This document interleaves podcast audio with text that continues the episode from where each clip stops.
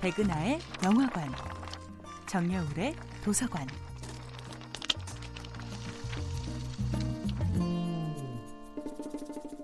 안녕하세요. 여러분과 아름답고 풍요로운 책 이야기를 나누고 있는 작가 정여울입니다.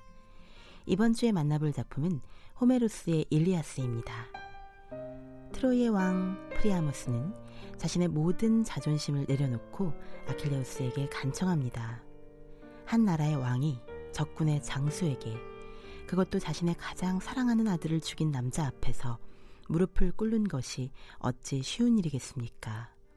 하지만 프리아모스는 명예보다도 사랑을 중시하는 사람이었던 것 같습니다. 아니, 무엇이 진짜 명예인지 알았던 사람이지요.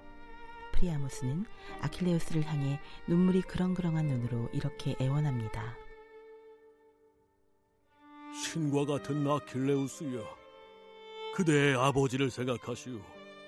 나와 동년배이며 슬픈 노령의 문턱에 서 있는 그대의 아버지를 아킬레우스여, 신을 두려워하고 그대의 아버지를 생각하여 나를 동정하시오. 나는 그분보다 더 동정받아 마땅하오. 나는 세상에 어떤 사람도 차마 못한 짓을 하고 있지 않소.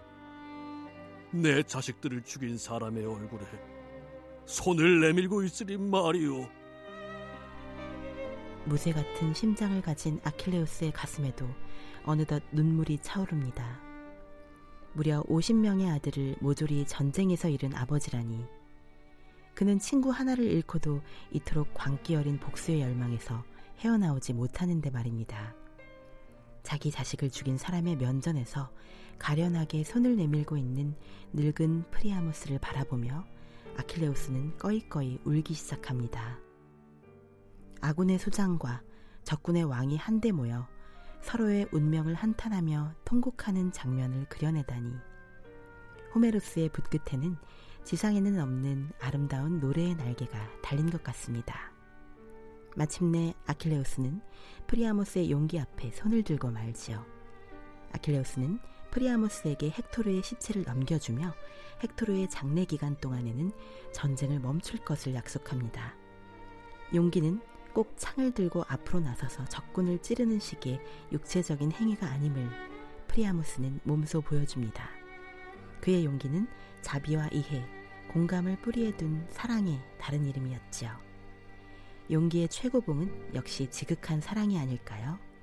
정여울의 도서관이었습니다.